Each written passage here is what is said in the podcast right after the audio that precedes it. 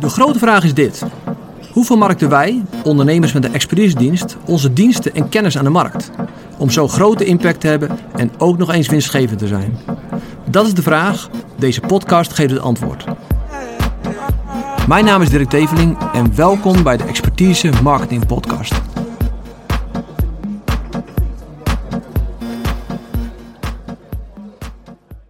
De vorige keer hebben we het gehad over dat jij de grootste begrenzer bent in je bedrijfsgroei. En een aantal dingen heb ik uh, aangestipt en, en vandaag gaan we daarna verder. Waarom ben jij de grootste begrenzer in je bedrijfsgroei? Omdat jij als directeur-eigenaar of als je een zelfstandige bent, dan ben je het bedrijf. Hoe jij denkt over je bedrijf, over je groei, bepaalt het resultaat. Want even het grote plaatje: gedachten beïnvloeden je gevoel en je gevoel beïnvloedt je gedrag. Dus het is dan een treintje. Het begint bij je denken, je gedachten, dan je gevoel en dan je gedrag. Mensen proberen heel vaak hun gedrag te veranderen of dingen beter te doen, anders te doen. En het lukt vaak niet om ze niet beginnen bij, het, uh, nou, uh, bij de gedachten. Vandaag wil ik het dus hebben over uh, drie dingen waarbij je anders kan gaan denken, een andere mindset. Ik hield vroeger totaal niet van het woord, maar een andere mindset kan krijgen, zodat je kan groeien als bedrijf. En dit is niet voor mij iets wat ik in een boekje heb gelezen. Dit heb ik de laatste jaren enorm gemerkt bij mezelf. Uh, want ik was de grootste begrenzer op mijn bedrijfsgroei. Nou, het eerste wat ik moest leren is dat ik groter moest gaan denken.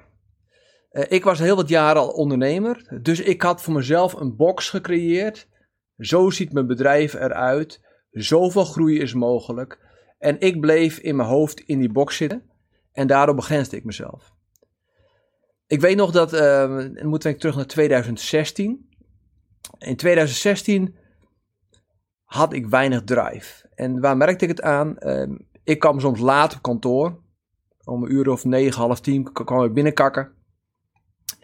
En als het meeste belangrijkste werk gedaan was, en het was een uur of drie, vier, dan dacht ik, keek op mijn loge en denk, nou, het is mooie tijd om naar huis te gaan.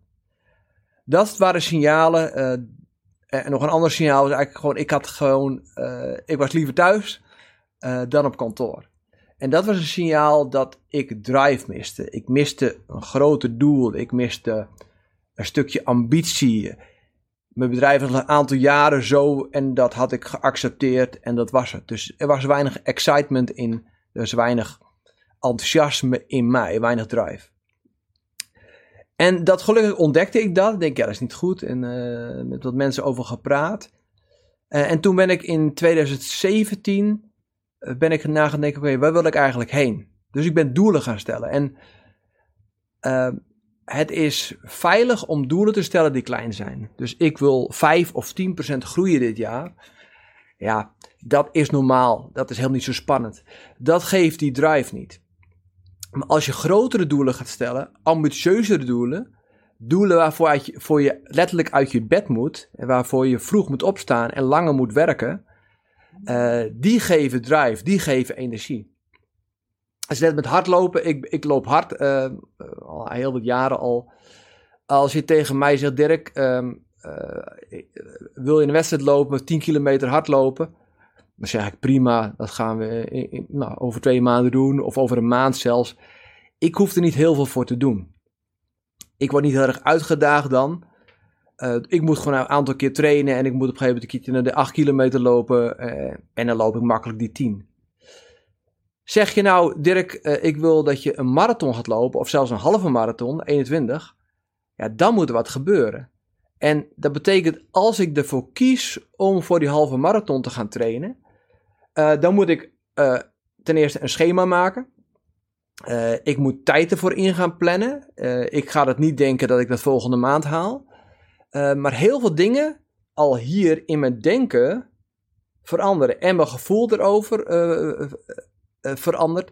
En mijn gedrag, de dingen die ik daadwerkelijk ga doen, veranderen. Want ik moet gewoon een ander trainingsschema gaan volgen. Ik moet meer tijd nemen voor hardlopen. Ik moet niet alleen uh, vroeg opstaan om uit het bed te komen en om te gaan hardlopen, maar ik moet ook gewoon een aantal maanden daar de tijd voor reserveren. En zo zie je als je kleine doelen stelt, die makkelijk te halen zijn of misschien zelfs een beetje geluk al lukken, ja, dan verandert niet zo heel veel in jou en in je bedrijf. Als je grotere doelen gaat stellen, en dan echt grote doelen, ja, dan gaat er wat veranderen. Als jij voor jezelf zou zeggen: Ik wil mijn bedrijf verdubbelen volgend jaar. Als je dat stelt, dan ga je opeens anders denken. Dan bedenk je eh, misschien, eh, dan ga je meer denken: niet alleen ik wil een klantje erbij, maar ik heb meer capaciteit nodig. Misschien moet je wel een ander kantoor kopen. Ik weet nog dat, uh, dat Google, toen ze nog met 15 man waren, konden ze een nieuw kantoor huren. Maar het kantoor was voor 100 man. Maar omdat ze die ambitie hadden om te groeien, zeiden ze: Weet je, we gaan het gewoon doen. We gaan een grote kantoor huren. Op, nou, op basis van de groei die we verwachten. En zo merk je, als je zegt: Oké, ik groei 10%, dan ga je hele andere keuzes maken. Als je zegt: Ik ga verdubbelen. Dus die doelen, die, die, die stellen wat en die geven een drive. Ja. Ik heb zelf in, in 2018 ben ik begonnen met een visiebord om heel simpel uit te gaan schrijven waar wil ik dan naartoe? Hoe wil ik dan dat mijn leven eruit ziet? Hoe wil ik dat mijn bedrijf eruit ziet? Wie wil ik zijn? Hoe wil ik bekend staan in de markt? Uh, hoeveel omzet wil ik draaien? Hoeveel klanten wil ik bedienen? Hoeveel uren per week wil ik werken? In het visie, visiebord heb ik het best wel, uh, het is niet alleen een, een, een, visueel bord, ook een stukje visueel. Maar ik heb het ook uitgeschreven. En uh, ik deed het niet één keer op 1 januari. Nee, ik was daar uh, een aantal maanden mee bezig. En elke keer ging het verbeteren, ging het fine-tunen. En ik was er ook uh, niet, soms was ik niet een fine-tuner, maar dan keek ik ernaar en droom ik ernaar. En plantte ik een gedachte, een plaatje, een visie in mijn hoofd waar ik heen wilde. Wie ik was, wat ik wilde bereiken met mijn bedrijf. En dat was zo'n grote sleutel, omdat ik dat normaal nooit deed. Ik kon wel technisch doelen stellen, ik wil zoveel omzet uh, dit jaar halen. Maar op, uh, op 12 januari ben je het al vergeten als je het 1 januari doet. Dus als je visie hebt, als je grote doelen stelt, wie je wil zijn, hoe je leven eruit wil zien. Want je, kan het niet, hoeft niet alleen over je bedrijf, je kan het ook heel simpel in wat voor huis wil ik wonen. Wat voor reizen wil ik maken? Hoe wil je dat je leven eruit ziet? Uh, en als je dat gaat doen, dan ga je daarheen. Dan ga je daar, nou, dat ga je automatisch, automatisch en onbewust keuzes maken die die kant op gaan. En het leuke was dat uh, de meeste dingen die ik toen op de visiebord heb gezet, die zijn nu werkelijkheid. Uh, ik had een groter huis bijvoorbeeld, uh, omdat wij, nou, we, wonen in een, relatief klein huis, een leuk, leuk wijkje, maar ik heb drie dochters en het staat flink vol. Dus ik heb een foto van een ander huis geplakt op de visiebord. Ik zeg, ik wil zo'n huis. Want dan heb ik nou, een bijenkeuken en dan hebben we een, genoeg ruimte voor de kinderen. En ik wil een tuin en allemaal, dat stond er allemaal op. Uh, tweeënhalf later hadden, wonen we in het huis. Uh, en twee jaar, uh, nog een half jaar daarvoor kochten we het. Want het was in de coronatijd, duurde voordat we erin konden. Maar als je, en, en, wat mij enorm hielp, is dus niet alleen te kijken naar, ik wil zoveel euro verdienen. Want voor euro's kom je vaak niet je bed uit. Maar ik heb zoveel euro omzet nodig om zo'n hypotheek te krijgen om dat huis te kopen. Dus daarom is het ook belangrijk om niet alleen je doelen in euro's neer te zetten, maar ook vooral te kijken wat is je hogere doel. Wat dan? Waarom wil je dan uh, zoveel verdienen? Wat ga je ermee doen? En het kan heel simpel ambities zijn. Het kan zijn een spaarpotje voor de toekomst, voor je pensioen. Het kan zijn een uh, studiefonds voor je kinderen voor je kleinkinderen. Het kan zijn om vrijheid te hebben, om te reizen. Het kan heel simpel zijn om andere mensen te helpen. Uh, wij hebben de afgelopen jaren heel wat mensen geholpen, gewoon met duizenden euro's, omdat ze uh, omdat ze het moeilijk hadden. En niet alleen in Nederland, maar ook mensen in, in, in het buitenland die dus anders eigenlijk, klinkt heel erg, maar zouden sterven in het ziekenhuis, konden wij met, onze, met ons geld helpen, waardoor ze nu nog leven. En uh, dus soms moet je zelfs een doel zoeken buiten jezelf. En als je genoeg voor jezelf hebt, zou ik dat zeker aanbevelen. Zoek een doel buiten jezelf. Hoe kan je impact maken met wat je verdient? Ja. Dus dat is de eerste. Maak grote doelen. Heb een groeimindset en uh, heb, uh, ja, heb grote doelen. De tweede, en die herken ik bij mezelf en ook bij heel veel ondernemers, is heb je een winstmindset of heb je een groeimindset? Kijk, heel veel ondernemers, vooral als je al een aantal jaren bezig bent, hebben een winstmindset. Dus als ik dat en dat niet investeer, uh, als ik dat en daar op bespaar, dan hou ik meer geld over, heb ik meer winst uh, voor mij. Nou, dat is best wel goed in bepaalde fases uh, van je bedrijf. maar wil je groeien, dan heb je een andere, heb een groeimindset nodig. Dan moet je meer denken in wat investeer ik en waar investeer ik in, zodat ik kan, kan gaan groeien. Dus dan gaat het veel meer in de groeidrivers, dingen als marketing en sales en personeel en misschien wel dat pand om te gaan groeien.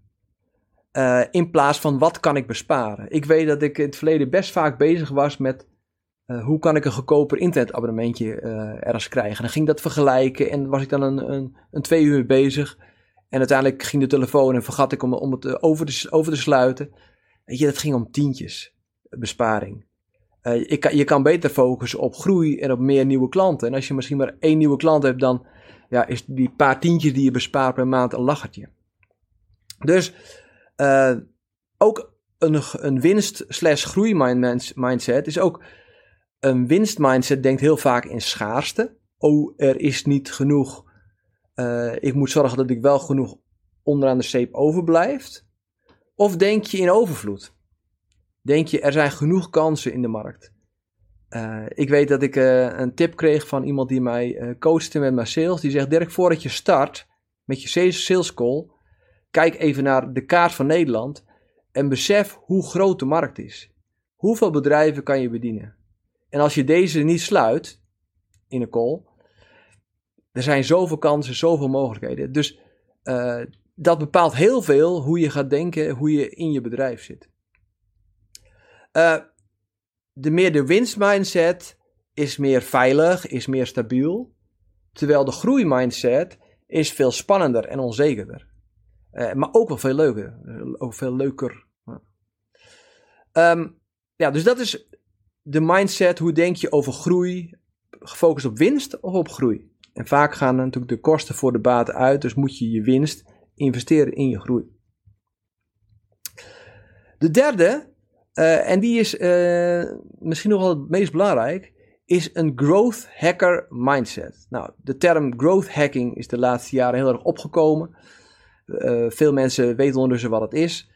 Uh, maar je hoeft niet een growth hacker te worden, maar je moet wel de mindset hebben als een, als een growth hacker. Want een growth hacker is constant het experimenteren. Wat werkt, wat werkt niet. Uh, een growth hacker ziet het hele, nou, hele bedrijf als een experiment. Dus alles in het bedrijf is, is een experiment. En uh, dat is een bepaalde kijk, een bepaalde denken, een bepaald uh, gedachtepatroon over je bedrijf, wat enorm belangrijk is.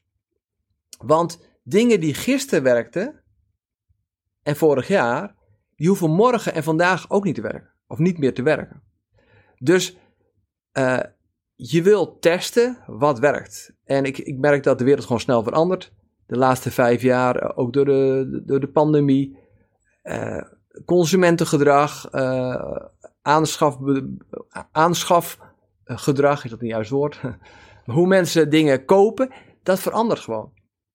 Dus uh, hoe mensen, de, de service die ze verwachten, uh, die verwachtingen veranderen. Dus je moet niet denken van, nou, oké, we gaan in dit jaar gaan we dat, dat, zus, bouwen, want dat heeft de klant behoefte aan. Dat weet je niet.